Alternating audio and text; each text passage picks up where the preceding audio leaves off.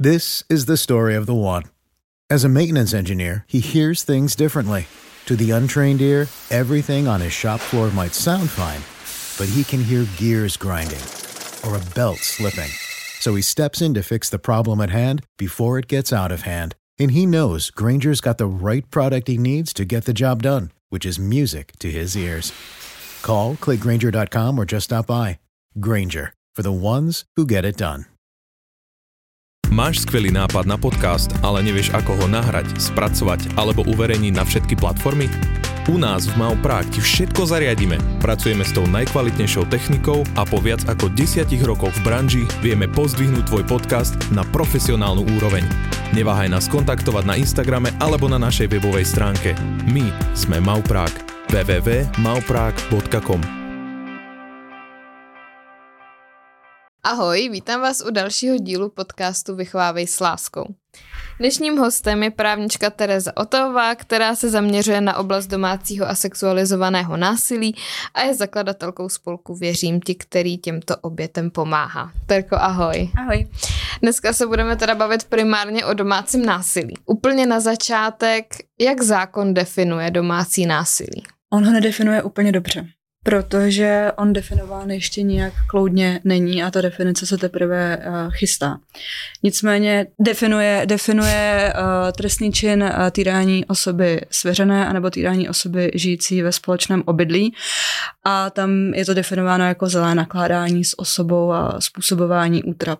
Ale právě teď by se měla chystat novela, kde bude přesně specifikováno, jaké jsou formy domácího násilí, že fyzické, psychické, sociální, ekonomické podobně. A k tomu by měly potom přihlížet nejenom ty trestní soudy, které se to každé vykládají trošičku jako jinak, ale i ty soudy třeba, které řeší rozvody nebo svěření dětí do péče. Víme, že se násilí týká jak dětí, tak vlastně dospělých. Já bych to chtěla rozdělit právě na to, že bychom se v první části bavili o domácím násilí, který je teda pácháno na těch dětech a potom na těch dospělých v těch vztazích primárně. Uh, nejdřív teda k těm dětem. Jak dítě může poznat, že už se u něj jedná dom- o domácí násilí? Protože v Česku vlastně je povoleno mít fyzické tresty, je to vlastně součást výchovy, pořád je to tak jako tady braný i podle zákona. Jak to dítě může poznat, že ty možná už jako to je přes tu čáru a možná už jsem fakt ta oběť toho domácího násilí? Tak Eh, první taková malá suvka, ono to není povoleno. My už máme dlouho přijatou umluvu o právech dítěte, která zakazuje fyzické tresty. Nicméně mm-hmm. jako stát uh, nevykonává to, že by nějakým zásadním způsobem uh, trestal rodiče za to, když ty fyzické tresty uh, budou používat. Mm-hmm. Protože uh, ta česká společnost ještě není úplně nastavená na to, že by byla jako schopná ty děti, nebo že by všichni byli schopni ty děti vychovávat jako bez těch zvaných výchovných facek a, a pohlavku a pár na zadek, protože přece když to neublížilo nám, tak e, jako proč by to mělo ublížit mým dětem. Ale povolené nejsou. Jsou tolerované, tak bych to jako nazvala. Mm, Ale uh, i, pro, i pro ty orgány činné v trestním řízení o soudy je někdy dost jako složité určit tu hranici mezi tím, co je ještě tvrdá výchova, která je bohužel jako tolerovaná, a co už pak je psychické nebo fyzické týrání. Každopádně uh, řeknu na rovinu, že se policie nebude zabývat s největší pravděpodobností tím, když rodič dítě pohlavkuje, když mu naseká na zadek, uh, když ho nechá někde zatrestat v koutě, a nebo když mu bude nadávat, že je neschopný blbeček a bude ho ponižovat. Jo. Ale pokud už se jedná o tresty jako pravidelnější typu já nevím, že se táta sundá pásek a řeže mu zadek tak, že tam bude mít modřiny nebo eh, dokonce jako třeba krvavé šlence, a což je bohužel jako dost častý způsob trestání nebo bytí jako různými předměty, vařečkou do modřin a až krve proutkem, co, s čím se ještě setkáváme, kabelem, mm. prádelní šňůrou. S tím cokoliv má tak, člověk po ruce. Tak, co, co potom vlastně zanechá jako už uh, ty fyzické následky jako v podobě modřin nebo nějaké větší rány jako do oblasti hlavy, obličeje, jo, které jak můžou způsobit nějaký třes mozku nebo, nebo podletiny v obličeji, tak tam už to jako poměrně bez diskuze. Mm. Na koho by se to dítě mělo v tomhle případě obrátit? Ideální je samozřejmě, pokud má kohokoliv, komu bezmezně věří. Jo. Pro někoho to může být babička, pro někoho to bude teta sousedka, eh, pro dítě to bude učitelka ve škole nebo na nějakém kroužku. Prostě kohokoliv, komu to dítě věří a, a prostě svěřit se ideálně s tím vším, co se mu děje. Hmm. A poprosit o pomoc a dát najevo, že už toto dítě nezvládá. Já vzhledem k tomu, že jsem chodí hosti, který právě většinou to domácí násilí prožili, často si stěžují na to, že když to někomu řekli, ať už jsou to sousedi eh, nebo ta učitelka, že to nikdo neřešil a já bych chtěla jenom uh, vlastně si tady s tebou potvrdit, že určitý lidi mají tu oznamovací povinnost. Tak jestli by si mohla takhle říct, kdo má tu oznamovací povinnost, když uh, za váma to dítě přijde a řekne, jsem byta, bojím se svých rodičů a tak dále. Tenhle problém je velmi častý. A že ty děti nám řeknou, že se svěřili, ať už s bytím nebo i s nějakým zneužíváním. A buď eh, jim ti dospělí jako nevěřili, a nebo se nechtěli dělat zlé, tudíž eh, to neřešili. Nicméně uh, existují dvě varianty oznamovací povinnosti, když to tak zaobalíme. Hmm. A je to povinnost oznámit a povinnost překazit. Jo, takže u těch třeba sexuálních trestných činů, pokud se dítě svěří, že je, je zneužíváno, a, tak tam platí pro všechny ta povinnost překazit. Pro všechny. No, musí prostě zabránit tomu, aby se tomu dítěti nic dalšího nedělo. Jestli ji naplní tím, že to oznámí policii, nebo že to, na, že to oznámí ospod, je v zásadě jedno. Jo, někomu z těchto, z těchto institucí musí oznámit. A pak je povinnost oznamovat si, je to mají vybrané subjekty. Mají například uh, učitel ve škole, uh, mají je učitelé volnočasových aktivit, uh, má to i, i ten ospod ve finále, pokud se dozví, že se teda v té rodině děje něco zásadního. A tam je právě ten kámen úrazu, že ne vždy a někteří ti jedinci, kteří tu oznamovací povinnost mají, správně vyhodnotí a, a správně zasáhnou. Takže my doporučujeme, i lékaři vlastně, jsem si vzpomněla lékaři taky, tam to je takový segment, který si může velmi dobře všimnout toho, když to dítě přijde s rodičem na kontrolu a, a ten lékař zjistí samozřejmě, že tam jsou nějaké následky toho týrání na tom dítěti patrné, tak prostě musí oznámit. A vždycky říkám, pokud teda váháte nad tím, jestli ano nebo ne, tak to nejmenší, co proto ten člověk může udělat, je, že osloví alespoň ten ospod a oznámím, že má teda podezření, že eh, tomu dítěti nebo v té rodině se může dít něco, co není úplně v pořádku. Ale nezavírat před tím oči. Mm. Protože samozřejmě neoznámení, neoznámení trestného činu je taky trestný čin, takže to pro minimálně ty, co tu povinnost oznamovací mají ze zákona, může vyústit až eh, v trestně právní důsledky. Často ta práce o spodu je tady jako, já nechci říct jako teďka nevím, jak to mám říct správně, jo, ale mně přijde, že prostě ji nevykonává tak, jak by měl, že tady ten orgán je tady primárně pro ty děti a podle těch příběhů, co tady byly, tak eh, to, že tam zasáhnul ospod je třeba 2% z toho všeho, co jsem jako zatím tady slyšela. Jakou ty máš uh, zkušenost tady těma orgánama. Ať už je to ospod, ale třeba i ta policie, která prostě ty děti vyslýchá a je to pro to dítě určitě hrozně náročný vůbec s tím jako jít ven. Tak uh, jak to vnímáš ty jakožto právník, který ty oběti zastupuje? Nebudu házet všechny do jednoho pytle, protože uh, musím, musím uznat, že já jsem se setkala s několika pracovníky OSPOD, kteří jsou úžasní a byla bych strašně ráda, aby tito lidi šli jednou příkladem všem svým ostatním kolegům. Měla jsem možnost se připojit i do skupiny vlastně Ministerstva práce a sociálních věcí, která teď chystá novelu zákona na ochranu dětí, kde je spousta lidí, kteří to berou vážně a volají po změně a uvědomují si, že ta změna je potřeba. Nicméně praxe je taková, že na těch úřadech uh, dost často sedí ještě lidé, kteří by tam opravdu sedět jako neměli a s těma dětma by pracovat fakt neměli. Takže setkáváme se s tím, že místo toho, aby těm dětem pomohli, tak buď toto ignorují, nebo to bagatelizují, anebo dokonce máme případy, to ještě zhorší tu situaci, což je jako fatální. A já jako obrovský problém vidím to, že moc neexistuje způsob, jak ty lidi, kteří takhle fatálně jako pochybí, a za to sankcionovat. Krom možná nějakého rozvázání pracovního poměru nebo nějaké osobní výtky, tak nemám jako informaci o tom, že by za tyhle fatální prohřešky byly náležitě potrestání. Co se týče policie, tak tam většinou máme tu zkušenost, že pokud to dítě vyslýchají, tak ty výslechy jsou teď už jako dost citlivý. Že to dělají osoby, které jsou to proškoleny, dělá se to v místnostech, které jsou proto určeny, má to už uh, patřičnou štábní kulturu a ty děti byť je to pro ně nepříjemný, to je nepříjemný i pro dospělého, pro každého to je nepříjemný, tak ale u těch dětí se opravdu jako bere ohled na to, aby to proběhlo co možná nejšetrněji. To už se potom ale úplně nedá říct jako o tom dalším rozhodování. Jo, to, že ten výslech je, je, je klidný a šetrný a ohleduplný, pak ještě neznamená, že zbytek toho řízení a hlavně výsledek toho řízení uh, přinese to samé.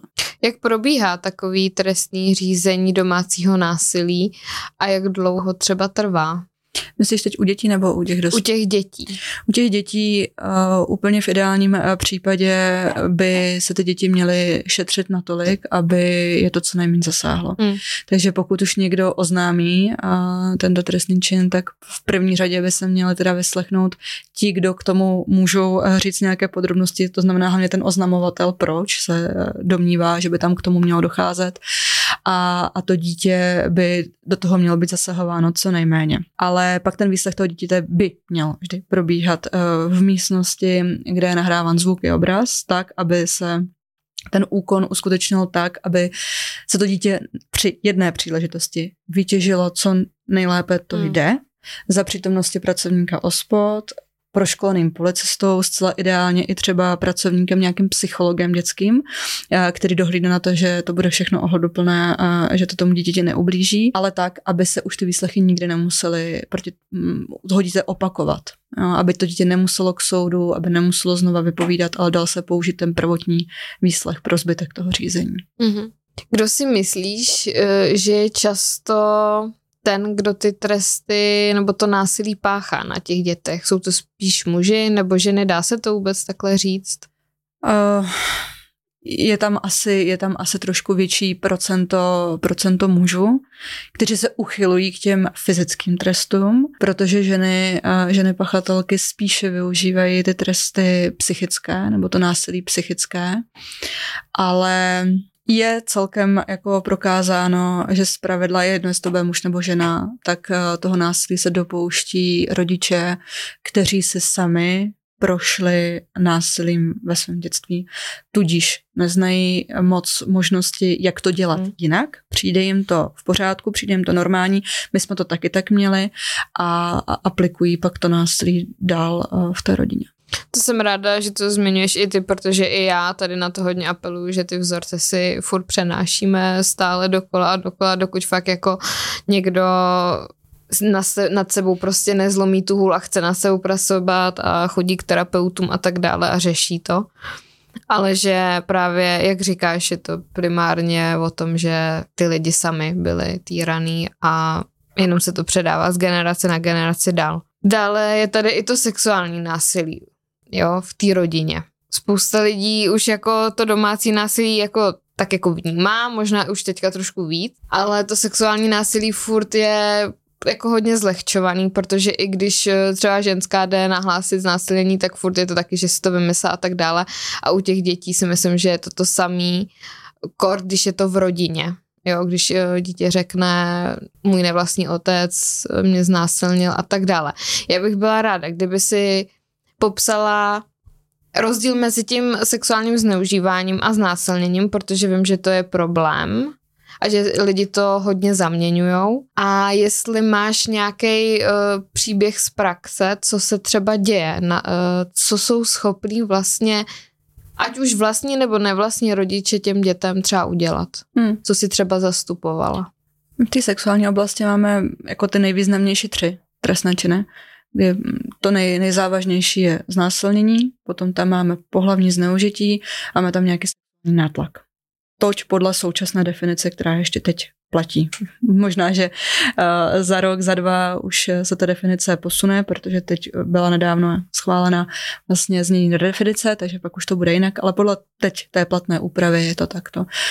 A problém je v tom, že uh, asi tenkrát, když se ten zákon koncipoval tak, jak je teď, to změní právě toho znásilnění a toho pohlavního zneužití, nebylo úplně dobře domyšleno uh, to, jak se na to bude nazírat. Protože uh, pohlavní zneužití uh, mělo být trestný čin, pokud dítě dobrovolně souloží předtím nebo provozuje jiné sexuální aktivity srovnatelné se souloží předtím, než mu je 15 let. Protože je u nás v pořádku od 15, hmm. do 15 je to, je to nezákonné. Ale je to na bázi dobrovolnosti. Příklad, je 14-letá slečna, která už je mnohem více vyspělá, najde si 15-16 eh, hmm. chlapce a řeknou si, teď je ten správný čas a budeme spolu mít lásku. A ten kluk ví, že to je špatně, ale ona chce, jo, chce dokázat, že už je velká holka, že to zvládne a tak se spolu prostě vyspí. Jo? Hmm. A on by za to měl být teda potom nějak takto jako eh, trestán tím pohlavním zneužitím, ale jenom no. proto, že ona ještě nemohla. A to znásilnění o tom, že toto dítě prostě nechtělo. Je to proti vůli, nebo proti kohokoliv vůli dítěte, ženy, muže, to prostě ne, nevyžádaný bez souhlasu druhé osoby, nebo jiná sexuální aktivita. A v tom je ten obrovský kámen úrazu. Protože my máme spoustu případů, kdy máme děti třeba 9, 10, 11 roků, kde je někdo v té rodině eh, napadne, nebo v rodině na kroužku, kdekoliv, a je to hodnoceno jako pohlavní zneužití a ne jako znásilnění. Kdy vlastně uh, argumentem je, že když to dítě nebránilo, tak to chtělo. Mm. A e, myslím si, že je jako úplně bizarní představa, že by e, jakýkoliv dítě chtělo dobrovolně e, spát se svým tátou, se svým dědou, s učitelem na kroužku. Mm. Asi těžko, jo, desetiletý. Jo, budíš, pokud je tam ta, tak jak jsme dávali ten příklad předtím, že to jsou děti, které spolu jako mají nějaký ten první vztah, tu první lásku, ale určitě ne s někým, kdo je v tom nerovném postavení toho, že mu je podstatně víc než tomu dítěti. Hmm. A Důsledky jsou samozřejmě takové, že tam je úplně jiná jako míra trestání. No, protože u toho pohlavního zneužití, pokud se budeme bavit o tom, že to bylo provedeno souloží nebo stykem srovnatelným se souloží, tak je trest 2 až 10 let. Ale pokud to bude znásilnění dítěte proti jeho vůli, tak je trest 5 až 12 let. Hmm. A u toho pohlavního zneužití samozřejmě většina těch trestů, pokud ten pachatel nebyl v minulosti trestán, dopadne podmínkou. U toho znásilnění dítěte už jsme v takové sazbě, která tu podmínku z principu jako nemá umožňovat. To znamená, že tam už by ty tresty automaticky, nebo téměř automaticky měly být ukládány nepodmíněně. Nejsou teda všechny, jsou tam samozřejmě výjimky, ale zpravidla tam už by ty tresty měly být jako ukládány nepodmíněně. V tom je ten obrovský rozdíl. A když řeknu z praxe, Máme, máme třeba hrdinku, její příběh je u nás eh, na webu, takže je, eh, je už eh, veřejně dostupný, můžu o tom hovořit.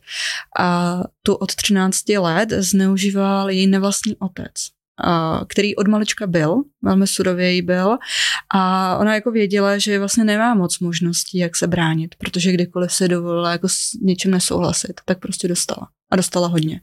Tedy pak se už dostala do takové té fáze, že rezignovala na jakoukoliv obranu, protože věděla, že by to bylo ještě horší.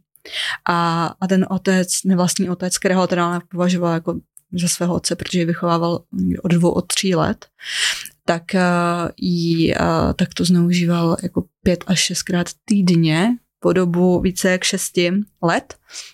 A bylo tam několik jako styků, která jako se opravdu jako snažila bránit, pak už tam byly styky, kde jako rezignovala, uh, pak tam uh, byly, byly styky, ty první třeba, kdy takzvaně zamrzla, to je taky jako velmi, velmi častá reakce prostě obětí, takže se nebránila, protože byla tak uh, vystrašená z té mm. situace, mm. že ani nevěděla, co má dělat, jako nevěděla, že to je špatně.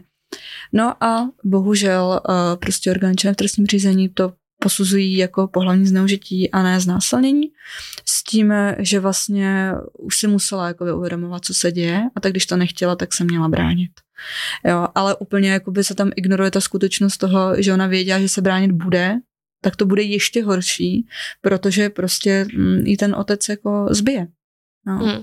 Takže na, na, na toto třeba narážíme jako poměrně, poměrně často. A teď se tam pohybujeme opravdu v rozdílu těch trestů, které pro něj můžou nastat a v rozdílu také očkodnění pro tu oběť. Já si myslím, že jako největší rozdíl mezi násilím na dětech a na těch dospělých je, že ty děti jsou fakt na těch dospělých, na těch rodičích závislí a bezmocný.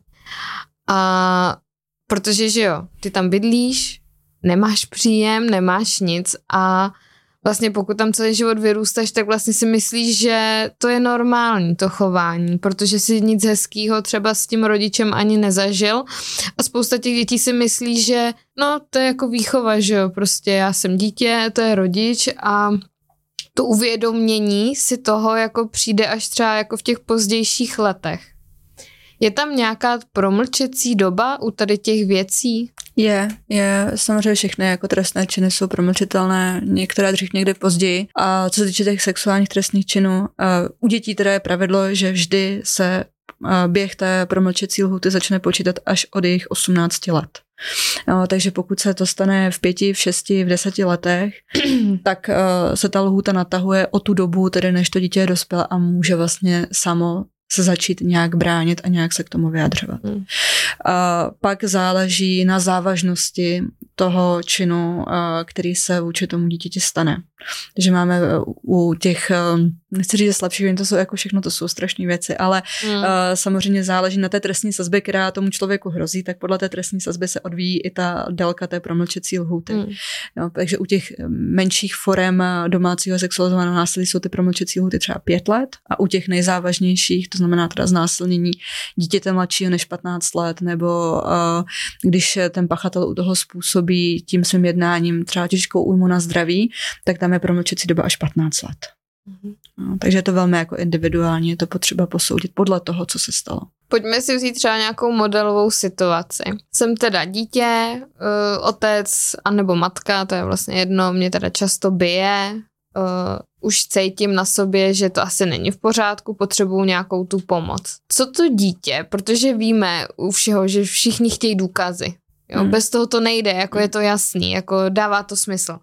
Ale co to dítě by si mělo třeba uchovávat, aby mohl pak třeba prokázat, že opravdu je týraný. Je to fakt jako blbý takhle říct, že člověk fakt eh, podle mě si musí fotit eh, každou modřinu na sobě, víš, ale co, co by fakt jako mělo to dítě udělat, než se třeba vůbec spustí to trestní řízení, aby tam nešel třeba zbytečně, Hmm. Protože nemá třeba v ruce nic. Hmm. My jako nemůžeme úplně přenášet eh, na, na děti uh, tu snahu, aby se jako zajišťovali důkazy. Jo. Hmm. Já musíme, musíme jako zvažovat to, že uh, osmiletý dítě asi jako těžko bude, nebo menší i děti, že samozřejmě tak jako budou jo, chápat jasně, jako jasně. Uh, potřebu toho, že by si něco takového měla opatřovat. Spíš možná pojďme to pojmout jako motivaci uh, toho, že když jsem teda na vážkách, jestli mi to někdo uvěří nebo neuvěří, tak co já můžu použít jako důkaz, než uh, jako, tak Jasně. bych dala třeba, uh, jsou to banality, jo, jsou to banality, on se nemusí zdát, ale jsou to banality. V první řadě spousta dětí si třeba píše deníček. Uh-huh. Jo. Deníček, super věc, prostě super důkazný prostředek, kde uh, to dítě v průběhu času popisuje, co si v té rodině jako muselo, muselo zažívat a jak to vnímalo to dítě v tu dobu, protože pokud si ten deníček píše jako další dobu, třeba v horizontu jako několika let, jo, tak tam je ten vývoj i toho náhledu na tu problematiku problematiku zcela evidentní. A já třeba i těm dětem, které, jako, protože nemáme děti úplně, které by teď momentálně jako byly ohrožené tím domácím násilím. U mě už jsou ty děti, kde už se něco stalo a my řešíme ty následky. No. Ale i pro ně je ideální chat Chat třeba přes Nepanikář je skvělý chat, kde se ty děti můžou vypsat z toho, co je trápí. Ty chaty jsou prostě ukládaný. Jo, to znamená, že zase je to jakoby dobrý důkaz o tom, že to dítě se přišlo někam bezpečně svěřit, bezpečně komunikuje s odborníkem, který je vyškolený, jak s tím dítem komunikovat a dá se to použít jako prostředek v trestním řízení. Stejně tak jako volání třeba na linku důvěry Mhm. taky, taky eh, je velmi jako dobře použitelné. A potom samozřejmě to, pokud se to dítě někomu svěřuje. No, to znamená, nevím, babička, prostě nejlepší kamarádka, eh, kdokoliv, No, tak eh, tyto lidi vytěžit v tom, eh, co to dítě říkalo. U nás pak jako zásadním důkazem eh, bývají znalecké posudky, ale to už je, až, až když se něco stane, tak ale i z těch znaleckých posudků je docela dobře jako vysledovatelné to, jestli to dítě vymýšlí, nevymýšlí, jaké to na něm zanechalo následky nebo nezanechalo a jak tu danou situaci prostě prožívalo v tom čase, v tom věku, kdy se mu to dělo. Jako největší problém je, že spousta lidí uvěří spíš dospělým lidem Hmm. než těm dětem. Existuje nějaká prevence toho? No tak eh, samozřejmě jako nej, nejideálnější prevencí by bylo uh, ad jedna uh, to téma prostě co nejvíce otevírat, tak aby lidi věděli, že jsou jako možnosti, jak na tom pracovat. Protože jediná prevence, která může do budoucna zabrat, je prostě přerušení toho přenosu násilí v rodině. Hmm. Nebudeme sluníčkáři, prostě násilí tady je, od té doby, co jsou lidi, tak je násilí. A dokud tady lidi budou, tak násilí bude. Nejde vymítit jako na 100%. Ale jde alespoň trošku jako utlumit. Hmm. No. A dokud se ty vzorce budou předávat dál a dál a dál, tak se jako situace nezlepší. Jo, tomu ani nemusí jako nikdy stoprocentně pomoct sebelepší zákony. Samozřejmě pokud bychom násilí na dětech jako přísně trestali, možná, že lidi více zváží to, uh, jestli jestli jako to mají zapotřebí a budou si dávat pozor, anebo někteří, kteří to prostě budou mít v povaze a budou z principu jako velký agresoři, tak budou spíš hledat způsoby, jak to násilí páchat tak, aby nebylo vidět, Jo, a nebo zvolí prostě metody třeba psychického násilí, kdy tu oběť jako degradují natolik, aby nebyla schopná jako vůbec nic říct a nedovolila se nic říct. Takže ani, ani ty tresty v zásadě nemusí úplně stoprocentně všechno jako vyřešit. Ale nejlepší prevencí prostě přerušovat to násilí v těch rodinách. A, a i, co si myslím, že jako hodně nám chybí, tak je terapeutická pomoc um, právě pro ty agresory. Jo, že my máme třeba i několik lidí, uh, kteří si jako uvědomují, že mají jako problém, že si z toho dětství odnesli ty špatné vzorce chtějí se jich zbavit. A ani nevědí jak. A tak radši řeknou, já nebudu mít děti, protože já mám strach, že já mám výbušnou povahu, já neumím řešit prostě konflikt, neumím řešit vyhracené situace a já mám strach, že by mě prostě ujel nervy, já bych ho někde zmydlel. Jo, ale nemají vlastně tu možnost někde terapeuticky si ten problém jako zpracovat a naučit se, jak jednat jinak. Takže já bych se přikláněla i k tomu, abychom uh, tady stát prostě investoval peníze i do této formy pomoci, uh, jako téměř neexistuje prostě v Čechách. Hmm. Je pravda, že spousta, spousta žen, co se mi třeba svěřuje, že mi napíšou na e-mail nebo mi prostě mě kontaktují, tak jak říkáš, říkají, že třeba děti nechtějí, protože jim nechtějí právě dělat to stejný. Takže jako s tím naprosto souhlasím. Když se přesuneme od toho dětství do těch partnerských vztahů, dítě si třeba to prožije, ví, že to je špatný, uh, ví, že ho to bolelo, že ho to psychicky sejmulo, nemá sebevědomí a tak dále. Ale většinou si takovýhle člověk vybere z takového partnera. Jak je to vůbec možný, nebo to samozřejmě asi jako neumíš takhle jako říct, ale um, jak vlastně poznat, že prostě tohle ne, jako. No to si každý musí bohužel jako přijít sám. Hmm. Tam jednoduchá rada neexistuje. My můžeme ukazovat příběhy a, obětí, které se zažily něco jako ošklivého. A oni řeknou, tohle bylo špatně, tohle bylo špatně, tohle bylo špatně. A můžeme doufat, že někde kdokoliv, chlap, ženská si řeknou, do prčic mě se to děje taky. Aha, to je Mhm. jako je špatně. To nemá tak být. A můžeme doufat, že jako dojde k prozření. Ale bohužel z pravidla a každá oběť potřebuje svůj čas a svoji míru uvědomění, kdy si řeknou a dost. Jo, takovou tu poslední kapku, kdy si řeknou, tohle já nemám jako zapotřebí, tohle už bylo moc a uh, buď v tom hrajou, hrajou roli děti, jo, že vlastně ten agresor jakoby otočí tu agresi už i proti tím dětem a ta oběť nechce, aby ty děti v tom jakoby vyrůstaly a musely to trpět. A nebo se té oběti stane něco jako zásadního, nějaký fyzický jako útok, a, který je jako hodně bolestivý nebo je na hraně prostě jako přežití. A Mm. on si řekne a stop. Ale uh, myslím si, že každý z nás jako zná takovou tu situaci třeba z pubertálních let, kdy přišel někdo strašně chytrý a začal do nás jako meldovat, tohle děláš blbě a tohle bys měl dělat jinak. Co si o tom asi ten člověk myslí, tak přesně tak jako um, většinou fungují i ty oběti, když jim mm. někdo v dobrým eh, z rodiny nebo kamarádu přijde říct, hele, ne, ten Franta je úplně strašný, jako proč s ním seš, ne, není, protože ty oběti prostě mají růžový brýle, nevidí to, neslyší to, nechtějí to vědět. No, takže a, Jak... a proč ty oběti si vyhledávají agresory a agresoři oběti, to je prostě základ jako právě té psychologie, psychologické mm. stránky oběti, no protože ta oběť vlastně jako moc nezná, jak by Něco. to mělo být jinak a ten agresor taky nezná, proč by to mělo být jinak, protože oba dva vyrostli s největší pravděpodobností v rodině, ve které se dělo to násilí. A buď si přejali tu roli agresora, a nebo si přejali tu roli oběti. A neznají to jinak.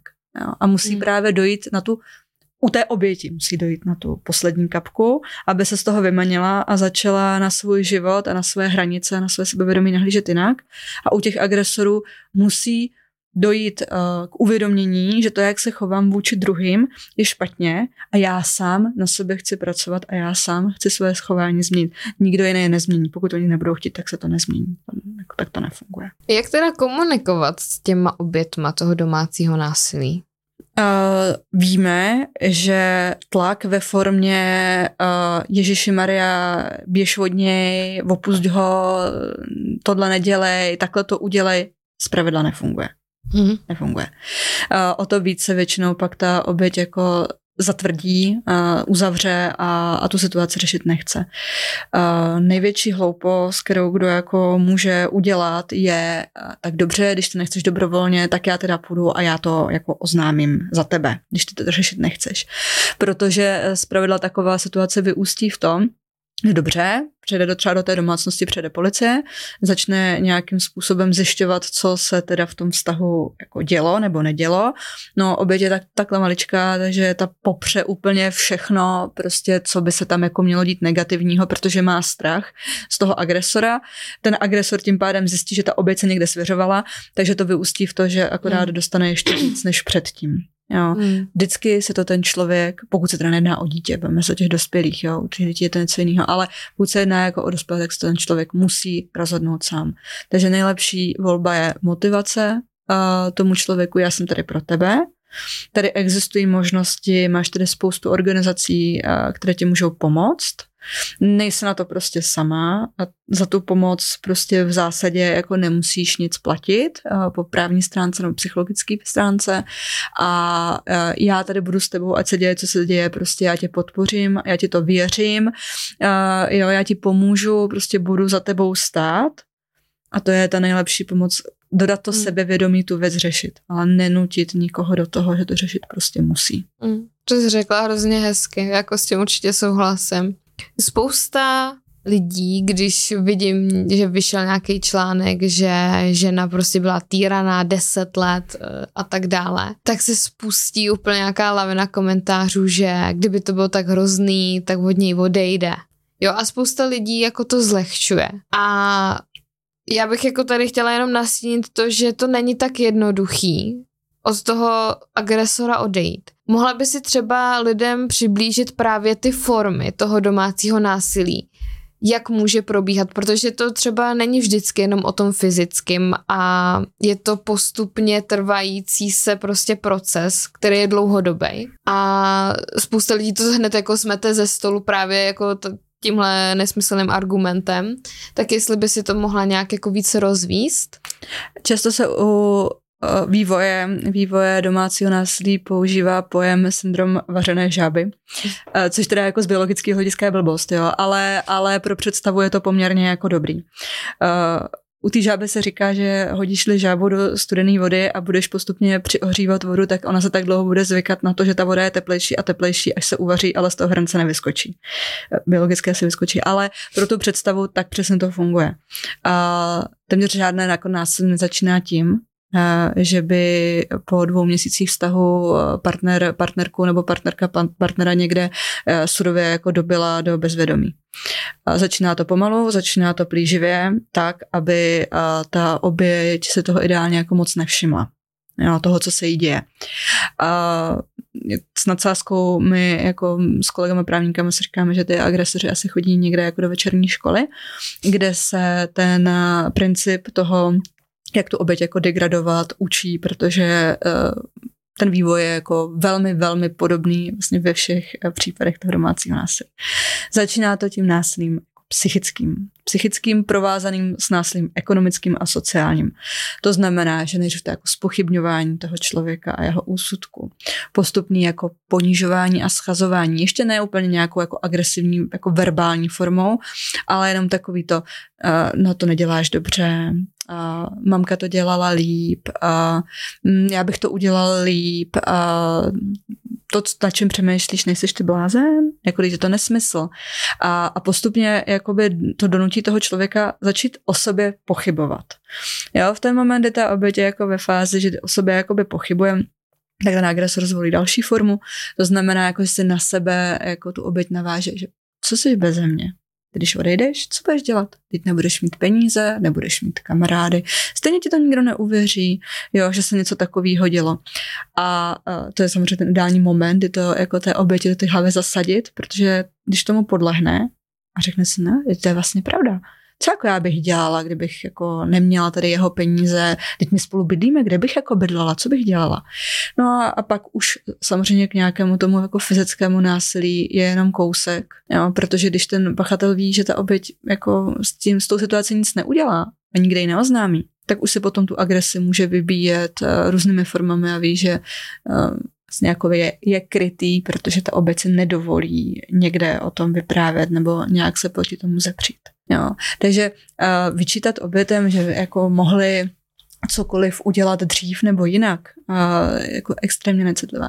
Další věc je potřeba si uvědomit, že i spousta těch agresorů a teda zamezí přístup ke kontaktům s přáteli a rodinou, takže odřízne od těch lidí, kteří by mohli pomoct, respektive třeba i vsadíte oběti jakoby do hlavy myšlenku, že vlastně celý svět je jako strašný zlej, nikdo jim tu lásku nepřeje, tvoje máma mě nemá ráda, tvoje máma je strašná kráva. Jo, a, ta oběť už jakoby se odřízne od nich a, a nemá kde si o tu pomoc říct, protože nikdo z těch blízkých lidí nezbyde. Nebo ji přesvědčí, že vlastně bude jako lepší, když budou mít třeba společné finance společné finance, uh, ale tak, že já mám uh, kartu od účtu, já mám přístup k účtu, já budu rozhodovat o tom, co se bude platit a ty tam budeš jenom ty peníze prostě ze svý výplaty jakoby posílat. Jo, takže v ten moment ten člověk je bez peněz. Jo. A, a to, eh, to, že je lepší mít společné finance, nevzniká tak, jako že ten, eh, ten agresor se ráno zbudí a ty oběti to direktivně oznámí. On jako vysvětlí, že to je lepší. Že on na tom věří, že to je lepší. A pak se dostane do situace, že nemůže utíct, protože nemá za co. Mm-hmm. A taky dost často, a to je asi jako největší procento případů, tak v tom hrajou roli děti. Jsou tam společní děti a ty, a ty lidi to trpí kvůli těm dětem, protože mají nějakou jako zažitou představu, že přece nevezmu dětem tátu, nebo přece nevezmu mámu, nerozbiju tu rodinu, tak já to radši vydržím. Hlavně co ty děti šťastný. Ale už nedomýšlím to, že ty děti v takovém vztahu jako šťastný nejsou, protože vidí, jak si rodiče navzájem jako ubližují, tak to jako není, není ideální dětství. Hlavně to má na ně určitě taky nějaký dopady hmm. a, a tak dále, že jo.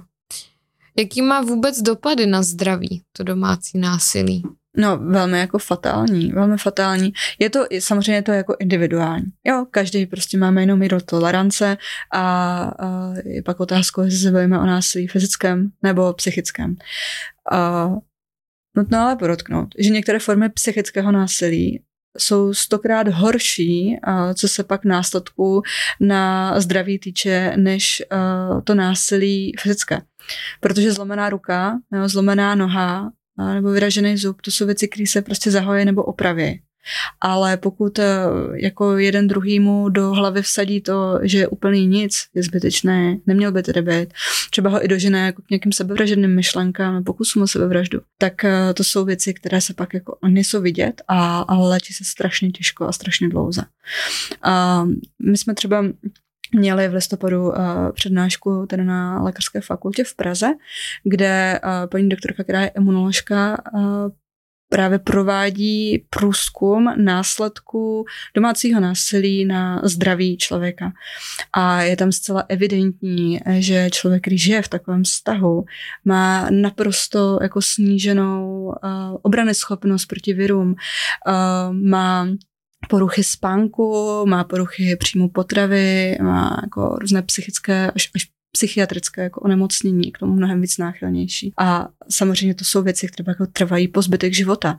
Hmm. Jo, že není úplně jako ze 100% možný ty věci vyléčit a říct si, jo dobrý, tak dva roky je pryč a, a už to je jako dobrý a už se nikdy nic nestane, protože uh, jsou to věci, které jako můžou kdykoliv při nečekané jako události na toho člověka zaútočit znovu a znovu a zase ho dostat jako zpátky tam, kde byl. Takže z toho se člověk fakticky nemusí vylečit nikdy z těch následků. Já bych ještě chtěla zmínit, že sexuální násilí se může dít i v manželství a v partnerství.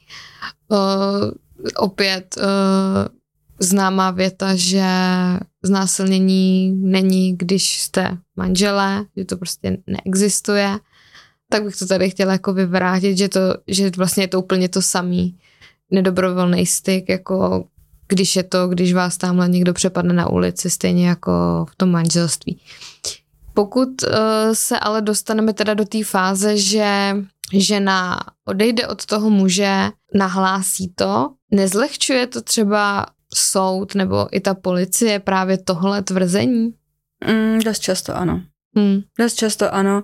Ty oběti se velmi často jako setkávají eh, s bagatelizací, uh, s nějakým spochybňováním i dokonce jsou bohužel tací, jako co řeknou i dnes, přestože uh, právní úprava o tom, že uh, ženu v manželství nelze znásilnit už tady nějakých 60, skoro 70 let neplatí, hmm. tak přesto se najdou takový chytráci, co teda ještě i u policie tuto, tuto jako teorii popírají a to pak samozřejmě všechno toto jako má za následek, eh, že ty oběti to hlásit nechtějí, protože na ně se samozřejmě jako z mediálního prostoru nevalí eh, ty příběhy s happy endem, kdy oběť přišla, všichni ji tam obejmuli, dali jí čaj, eh, deku, kapesničky, nechali jí hezky jako v klidu promluvit o tom, co se jí stalo, a pak už tam nikdy nemusela, proběhl soud a, a ten člověk za to skončil s dostatečným trestem ve vězení. Tak tak to ne nefunguje. Samozřejmě všichni slyšíme jenom ty negativní uh, příběhy, protože bohužel jich je pořád víc než těch pozitivních.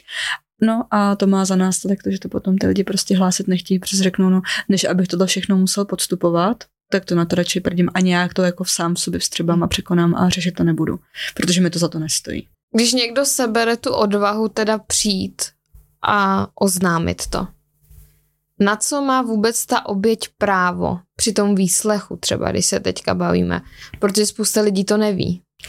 Spousta lidí to neví a mám pocit, že občas to teda neví ani policie, anebo nemá potřebu, jako eh, byť má zákonnou povinnost to dělat, tak o tom ty oběti poučovat. Ale já říkám úplně to nejdůležitější a co je na prvním místě, prostě mít sebou právní pomoc a doporučuji to naprosto každému. A je úplně i jedno, jestli uh, jako samozřejmě je lepší, pokud si vybere někoho, nějakou organizaci, která tomu rozumí, která se na to specializuje. Po republice jich je desítky. Takže není nemožný tu pomoc jakoby si zajistit a sehnat. A je bezplatná. Takže uh, není tam ani překážka toho, že bych na to neměl peníze, což spousta lidí neví, takže mají jakoby pocit, že si nemůžou prostě vzít, takzvaně vzít právníka, protože by na to neměli peníze a stálo by to strašně moc. Ne, máte na to nárok zadarmo, jak u sexualizovaného násilí, tak domácího násilí. A o tu pomoci řekněte, protože právě ten některý z těch právníků, z těch organizací nejlíp ví, na co se dát pozor a jak bránit uh, veškeré ty práva těch obětí. Takže to je úplně na prvním místě. Pak samozřejmě, pokud teda uh, ta oběť třeba nechce do toho zatahovat zatahovat advokáta, tak má právo na to si sebou vzít důvěrníka. To může být kdokoliv. Jo, mm, ségra, nejlepší kamarádka, taťka, který ho mám rád, prostě kohokoliv, kdo mě podpoří, tak může být s tou obětí, jak při tom podání trestního oznámení, tak i u dalších jako úkonů, třeba i u soudu a podobně. A ta oběť a má právo na to si vybrat, kdo jí bude vyslýchat, teda tím nemyslím jako, že by si konkrétně vybrala, že chce tady pana Karla, ale může si vybrat, jestli chce muže, jestli chce ženu, s kým si o tom bude líp hovořit a ta policie to musí respektovat. Má právo na to, aby ten výslech byl vedený citlivě a ohleduplně. To se neúplně vždycky jako děje. Jo, uh, ono to teda ne, vždycky je to jako jednoduchý, ale mm. uh, některé věci jsou naprosto zbytečné. Určitě není jako na místě, aby, aby policie na, na tu oběť při tom výslechu jako zvedala hlas, jo, nebo jí tam cokoliv vyčítala, nebo něco zlehčovala. To prostě výslech té oběti. Ten, ten policista je tam od toho, aby to přijal, sepsal a podepsal a ne od toho by to hodnotil. No, to jsou jako jiný. Soudy, no, no. Uh, pak samozřejmě má jako nárok si požádat uh, v průběhu toho řízení o odčinění nemajetkové uh, což se téměř vůbec neděje, pokud ta oběť není zastoupená uh, nějakým advokátem, tak ty oběti ani nevědí, že o to jako můžou žádat očkodnění za to, za ty útrapy spojené s tím trestným činem. Má nárok na psychologickou pomoc, má nárok vlastně i na finanční pomoc, na psychologickou pomoc od státu, to taky téměř nikdo nevyužívá. Problém je, že ta psychologická pomoc pro ty oběti prostě není, protože psychologů je málo, psychiatrů je málo, takže i když eh, ta oběť má jako zrovna eh, ten nejhorší, tu nejhorší část, kdy je úplně nejhůř, eh, tak na pomoc čeká několik většinou měsíců, než se jí podaří někam objednat. Hmm. Tak to jsou takové jako složitosti, složitosti toho řízení. Má právo, eh, to je taky docela jakoby důležitý point, má právo nechat si skrýt uh, své osobní údaje, a tudíž pokud má strach, že by ten pachatel uh, některé ty věci neznal. Samozřejmě nedává to smysl jakoby v rámci rodiny, jo, kde, ten člověk ví, kde, kde bydlím a jaký mám telefon, jaký mám e-mail, tak je to jako zbytečný. Jo, ale pokud se jedná o pachatele, který zas až tak dobře mě jako nezná, tak můžu požádat, aby bylo skryto všechno, datum narození, místo bydliště, telefon, e-mail, zůstane tam jenom to jméno. Mám uh, právo žádat uh, o vlastně vyrozumívání o všech úkonech, které se v tom řízení budou konat. Mám právo vědět, uh, jestli ten pachatel bude, kdy bude propuštěn. To znamená, pokud mu bude teda udělan trest odnětí svobody, tak aby mě dopředu informovali o tom, že bude propuštěn z vězení, aby pak nestalo to, že jako půjdu někde po náměstí a najednou ho, ho tam uvidím a to je jako šok. Jo, takže i o to, to si ty oběti můžou požádat. Mm. Aby jsme to zakončili nějak jako pozitivně. Ty jsi zakladatelkou spolku Věřím ti, který pomáhá právě obětem domácího a sexualizovaného násilí. Co tě vůbec motivovalo k tomu se stát právničkou na tohle specializovaný téma a nebo problematiku spíš a co tě vlastně vedlo potom i založit ten spolek? Já, já jsem jako práva jsem chtěla vystudovat od malička. Jo, to prostě, když mi byly čtyři roky, tak jsem babičky poprvé viděla zákona pořádek, tak doufám, že ta babička nedostane vyhudrována, že mi pouštěla takové věci, když jsem vám malá. A, a to bylo jako největší motivace prostě, že jako chci vystudovat práva. Původně byl plán takový, že jsem chtěla studovat medicínský právo, nebo věnovat se medicínskému právu. Takže eh, jsem si jako i opatřila v rámci studií vzdělání v rámci teda medicínského práva a úplně to jako nedopadlo. Jo, ale to nevadí, jako jsem za to ráda, že nakonec jsem zvolila jinak tím hlavním důvodem bylo, bylo to, že a, a jedna jsem si sama prošla násilím ze strany více partnerů, kde vlastně těsně před státnicema a se rok před státnicema jeden z, z těch partnerů teda byl jako velmi velmi brutální, takže uh, to byla jako velká motivace se mhm. začít zaměřovat na toto téma a Potom eh, i ty první případy, které mi se jako nahrnuly v ten moment, kdy jsem nastoupila tu koncipientskou praxi. Protože eh, já jsem si říkala, dobrý, jako stalo se to mně, dobrý, stalo, už je to pryč, ale nečekala jsem, že u nás jako v vozovkách na vesnici, odkud pocházím, by těch věcí bylo tolik a tak brutálních. A, a ty oběti úplně první, se kterými jsem byla v kontaktu a jsem s nimi v kontaktu teda dodnes, a, tak byli a za tu naši spolupráci byli neskutečně jako vděční. A ta, a ta práce prostě dávala jako obrovský smysl. Jo, protože my jsme se navázali uh, vztah, uh, který jako nelze úplně pojmenovat jako jenom jako um, právník a klient, ale nechci říct ani kamarádský, ale toto pouto je prostě úplně jako specifický.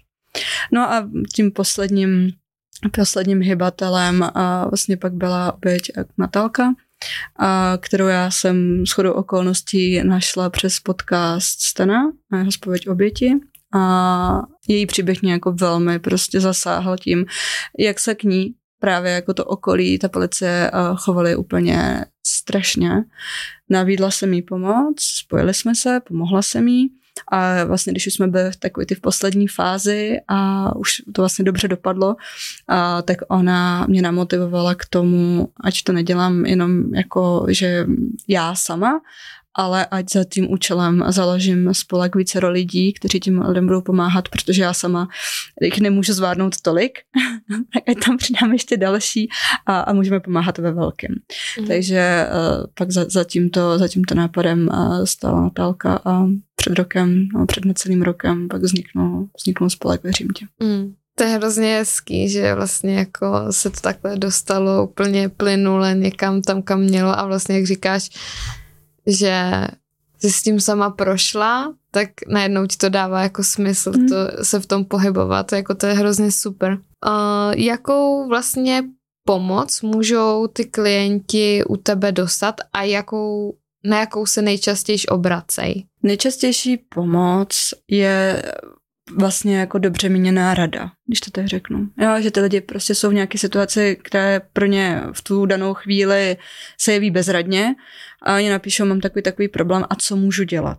Jo, a já pak se snažím někam nasměrovat nebo ukázat ty možnosti řešení, co my nebo kdokoliv další pro ně můžeme udělat. Tak to je nejčastější agenda, třeba tři, čtyři zprávy denně. Ale uh, my a to s tím si myslím, že jakoby věřím ti je originální a že nikdo jiný to prostě v republice nemá. Máme tu pomoc naprosto komplexní.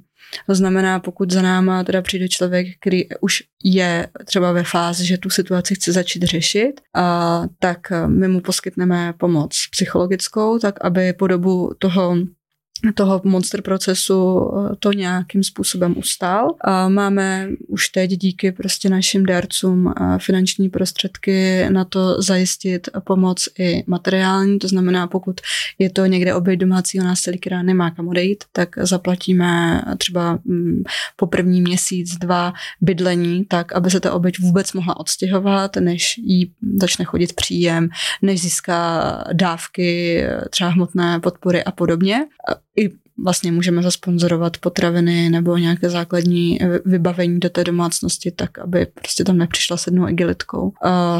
Zajistíme pomoc odbornou právní, v těch uh, přilehajících řízení, to znamená třeba péče o dítě nebo rozvod, jsme schopni i tyto řízení, které nejsou hrazeny ze strany státu, prostřednictvím té sbírky zafinancovat. Takže ta oběť to nemusí řešit s, s dalšími x lidmi a, a několik lidem se svěřovat o tom, co se jim stalo. Máme v tom týmu lidi, kteří se sami něčím a prošli, to znamená, že pokud ta oběť o to stojí a potřebuje i někoho, komu se může takzvaně jako vykecat, když je nejhůř a někde jako sdělit ty své myšlenky, který vlastně dokáže pochopit jenom ten člověk, když to zažil. To prostě ten, kdo to nezažil, nikdy nebude schopen dát takovou míru empatie, protože mu to přijde neuvěřitelný, co se může člověku honit hlavou. Takže i tyto lidi mezi sebou propojujeme a, tak aby si vzájemně teda byli oporou a viděli, že nejsou jako divný, když mají takové myšlenky nebo takové pocity. A pak je samozřejmě po dalších jako navázaných aktivit, ať už uh, jsou to uh, různý videa na sociálních sítích, kde se snažíme jako upozornit uh, někdy i možná sarkasticky, prostě sarkastickou formou na to, co je špatně. Jsou to školení na třeba vysokých školách nebo veřejné besedy, kde se o tom veřejně bavíme. Teď nově vlastně od září a s kamarádkou ve svých volných chvílích takzvané lovíme prasáky na internetu. A to spočívá v tom, že streamujeme teda anonymizované konverzace s lidmi na Facebooku, kteří našemu jako fiktivnímu profilu, který jsme vytvořili, je to profil 13 leté dívky, tak píšou tak naprosto jako zvrácený nechutnosti, že a, a, br. A tím se snažíme zase o světu a teď na upozornit rodiče, podívejte se, co se dětem může na tom internetu dít. Na ty streamy občas koukají i ty děti, takže když se zeptají, co s tím mám dělat, no tak namotivujeme ty děti, jak se teda za situace, že jim někdo takovýho něco bude psát, tak jak se mají zachovat. No ale hlavně my ty konverzace jakoby uchováváme eh, záměrně, je vedeme eh, tím směrem eh, nenásilnou formou, trošičku manipulativně k tomu, aby mhm. ty lidi se prostě přiznali, protože zpravidla to, že nám tam pošlou fotku svého nádobí, tak asi není ten jediný prohřešek, který mají jako na svědomí, takže oni jsou, ne, nejsou teda většinou tak jako úplně bezřetní, tak pak přiznají i to, co nevědí a na základě toho podáváme trestní oznámení, aby i to prostředí toho internetu se teda trošku pročistilo. Hmm. Myslíš si, že to je nějaký posun jako k lepšímu? Já vím, že tady vznikl před několika lety projekt, tím úplně vypadlo jméno, děti v síti, v síti, v síti, to, v síti kdy vlastně taky tohle dělali a byly z toho potom teda nějaký jako důsledky, ale posunuli jsme se o pár let dál a evidentně to je furt jako neustálej stejný problém. Já mám pocit, že prasáci už na ten film zapomněli jo, a mají jakoby pocit, že jim na tom internetu nic nehrozí. Hmm. A to se jako netýká jenom těchto z těch lidí, kteří teda chtějí jako obtěžovat děti, nebo nevím, přímě moc vždycky přemýšlíme nad tím, co je vlastně jakoby vede k tomu se tyhle věci jakoby ventilovat skrze ty děti, krom toho, že oni jsou zranitelní, zpravidla se tomu neumějí bránit, možná jsou zvídaví, tak jim reagují, protože prostě dospělý člověk by se s nimi vůbec nebavil a rovnou by je poslal jako k šípku, tak asi možná to v tom hledají. Ale i spousty dalších lidí jako mají pocit, že nevím, asi svoboda projevu je neomezená a mm. internet je zcela anonymní, takže a to se týká jako všech odvětví. Jo. I právě toho, co jste třeba zmiňovala v průběhu toho rozhovoru, že pokud vyjde někde na internetu jakýkoliv eh, článek, který se týká násilí, tak eh, se v diskuzi pod tím se běhne halda odborníků, kteří zrovna přepnuli z modu mistrovství světa v hokeji na jako mistry světa v souzení jako obětí, co udělali v životě blbě. A někdy ty komentáře jsou teda tak nechutný, že si říkáme si, by stálo za to zavíst jako nějaký nový jako ustanovení trestního zákonníku, jo. Protože to, to, to, co vlastně oni jako tím páchají, tím se jako neuvědomují, když tam ty oběti odsuzují. Ale to je přesně ten hřebíček do rakve k tomu, aby ty lidi měli vůbec nějakou motivaci to hlásit. Protože když ze všech stran se ně valí to, že jim to nikdo nevěří na internetu, jim to nevěří, policajti jim to nevěří, soudy dávají směšné tresty, tak to potom vypadá tak, jak to vypadá. No. Co si obecně myslíš o sdílení dětí na internetu? Já jsem zásadně proti. Já jsem zásadně proti. Já jsem uh, jako dřív v nějakých těch pubertálních letech uh, na, na své sociální sítě teda taky jako spala kde jakou hloupost, obzvlášť teda v době, kdy jako vzniknul Facebook, prostě, Facebook přišel do České republiky, tak uh, jsem troufám říct, že díky svým kamarádům Majťákům jsem byla jeden z prvních těch uživatelů, kteří se tam zakládali profil a, a myslím si, že tenkrát asi nikdo z nás nebyl nachystaný úplně mentálně na to, jak se na těch sítích jako chovat ale uh, prostě sdílení fotek dětí na internetu je pedofilův ráj. Uh, ty rodiče vůbec jako nedomýšlí, uh, kam až všude ty fotky doputují.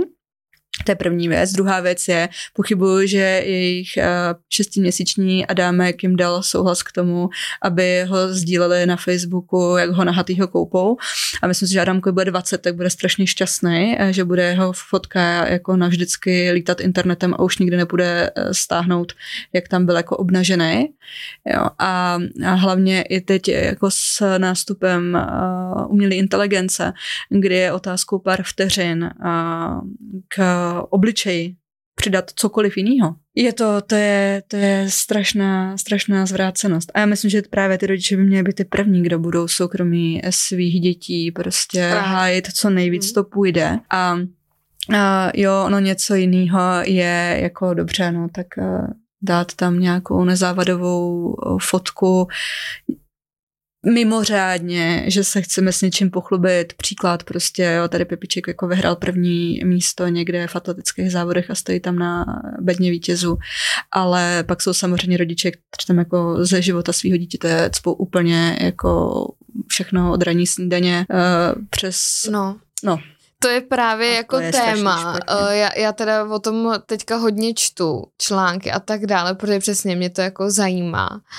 A jako souhlasím přesně s tím, eh, jako co říkáš, protože ať už je teďka jako ta moda influencerů, maminek a tak dále, já jako nechci nikoho odsuzovat nebo tak, ale fakt jako sama si uvědomuju, že to dítě od narození je teda ve veřejném prostoru, kde cizí lidi vědí, jak se jmenuje, co má rádo, má rád třeba jabko nebo nevím, sušenku nějakou, to je úplně jedno.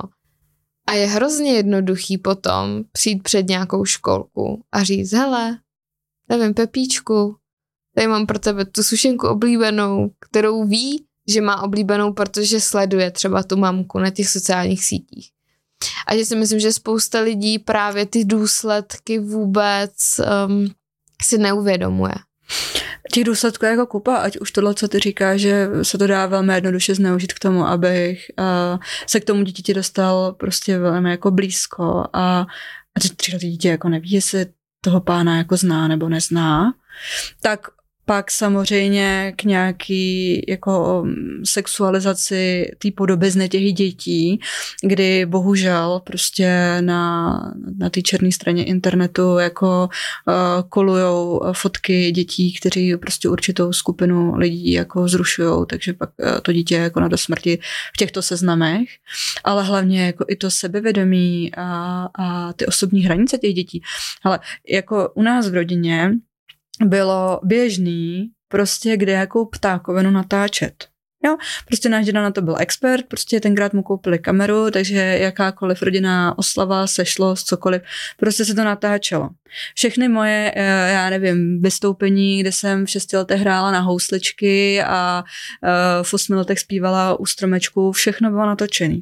A já jako do dneška, byť je to jako haha, jo, je to prostě sranda, ale do dneška, když to někdo v rámci té rodiny, těch nejbližších lidí pustí, tak mě tak trapně prostě, abych se propadla kilometry mm. jako do země. Jo. Protože když tam pak jako vyju úplně falešně, nebo já nevím, tam řvu na tátu, ať mi spočítá, jak dlouho jsem vydržela pod vodou, jo, tak já se za to stydím. A teď mm. si, a to kouká na to moje rodina, můj nejbližší.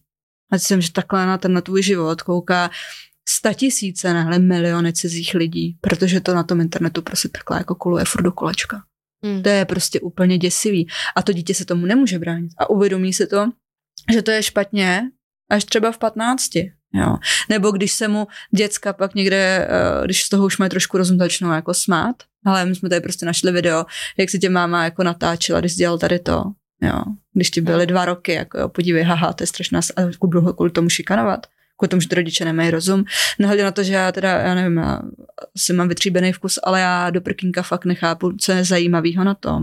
A těch streamů je teďka úplně přehršel. Koho sakra zajímá to, že si ženská postaví telefon do rohu místnosti a celý den natáčí, co s dětma dělá doma. Mm. Koho to zajímá? Jako, jo, proč vůbec na to koukat? Proč, proč to natáčet? Co mají jakoby co ty ženský z toho mají, jestli mají teda jakoby pocit, že to někoho vůbec jako zajímá. A spíš proč se tomu dítěti aktivně nevěnují. Jo, jsem doma s ním, pojďme si hrát, jo, no, pojďme jasně. na procházku, ale ne mít sedm hodin prostě puštěný mobil někde na skřínce a, a, a fungovat jako běžný, běžný život před kamerou tisíců cizích lidí. Jako k čemu? Hmm. Jo, to, pro mě to je teda nepochopitelný. No.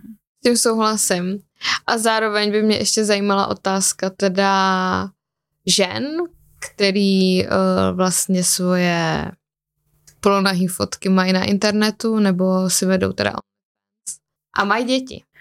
Jako zajímá mě to, jako vím, že jsi právnička, ale jako vím, že psychologii máš jako taky vystudovanou, takže mě to spíš zajímá z toho pohledu, že i tak to na to dítě to má prostě ty dopady.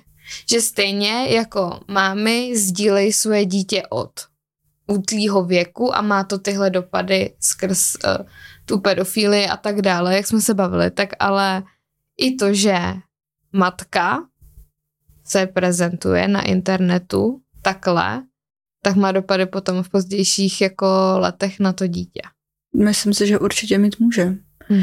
Jo, jako tam eh, v té rodině, eh, pokud pokud o tom to dítě ví. Já ještě nedokážu si představit asi úplně moc jako, jako varianty, jak by produkovala svoji činnost s výsledkem teda nějakého jako asi finančního zisku nebo nějaký slávy tak, aby se toto dítě nikdy nedozvědělo. Jo. Možná teda, že bude natáčet pro nějaký extrémně zahraniční trh, že by se to domů nikdy nedostalo, ale to, to stejně jako mm. za internetu dostane No ale určitě to má prostě vliv na hranice jako vlastní hodnoty a vlastní intimity na to dítě.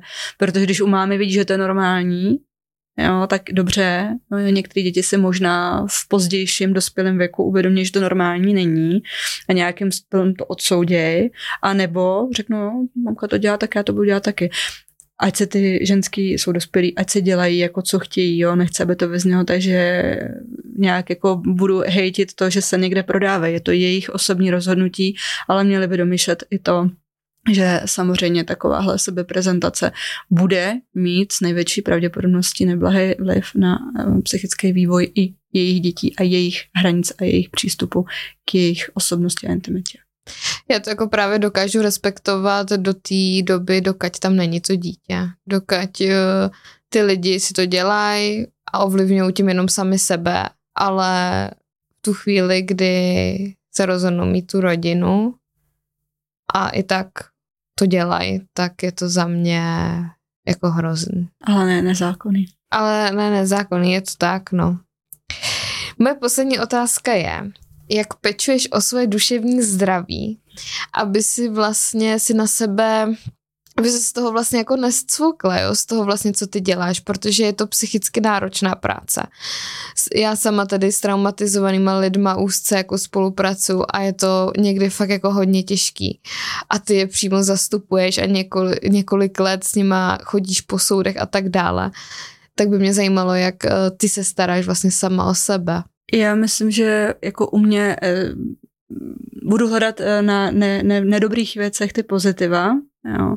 Tak u mě jako velkou výhodou je to, že asi, asi to dělám jako srandu, jo, ale asi jsem trošku jako sociopat, protože uh, prostě kdybych byla velice jako empatický člověk, uh, tak to se prostě ta práce dělat nedá. Jo, protože dřív nebo později by se z toho asi opravdu jako zbláznila. Ale já na ty věci jako nazírám jako logicky a ne, ne, nepřemýšlím, snažím se nepřemýšlet až tak nad tím, jak je to hrozný. Spíš nad tím, jak to hrozný, z toho hroznýho udělat to lepší a jak těm lidem pomoct. A nepřipouštět si moc jakoby k tělu ty všechny šílenosti, co si museli uh, prožít. Protože to by, to by se nedalo. Hmm. Ale uh, samozřejmě jako nad, psychicky nad vodou drží to, že ta práce má smysl, že ty lidi, se kterými já spolupracuju, uh, tak jsou jako lidi, kteří jsou hodní, kteří to pomoc zaslouží, kteří jsou za ní vděční že samozřejmě taky v týmu máme kupu skvělých lidí, kdy, když je to fakt na prd, tak eh, jim to můžu prostě na rovinu říct, eh, že kdykoliv se komukoliv z nich můžu vypovídat, že tohle už je jako moc a můžu se zanadávat, tak je to nefér, ale hlavně to zvládám jako díky svým skvělému partnerovi, protože ten je největší, největší oporou a nemá teda k mý práci žádných připomínek. Každý den říká, jako, že to zvládnu, že to bude lepší, když se mi nechce nebo už nemůžu, tak dokope k tomu, že musím a, a že vlastně pak i po práci jako spolu se snažíme trávit čas jinýma aktivitama, u kterých člověk prostě tu hlavu nad tímhle vypne. No, tak různé relaxy, procházky, sport a tak. Trka, ti moc děkuji za to, že jsi přijela a za to, co děláš. A já děkuji, že nám pomáháš a že jsi s náma. A moc si to vážím. Děkuju. Dnešní díl je tedy u konce. Budu ráda za každý sdílení, komentář, aby se to dostalo mezi co nejvíce lidí, protože tenhle díl je speciální tím, že může právě pomoct nějakým obětem. A já se s váma budu těšit na další epizodu. Brzo ahoj. Budu ráda, když podpoříte tento podcast sledováním sociálních sítí, které jsou v popisku.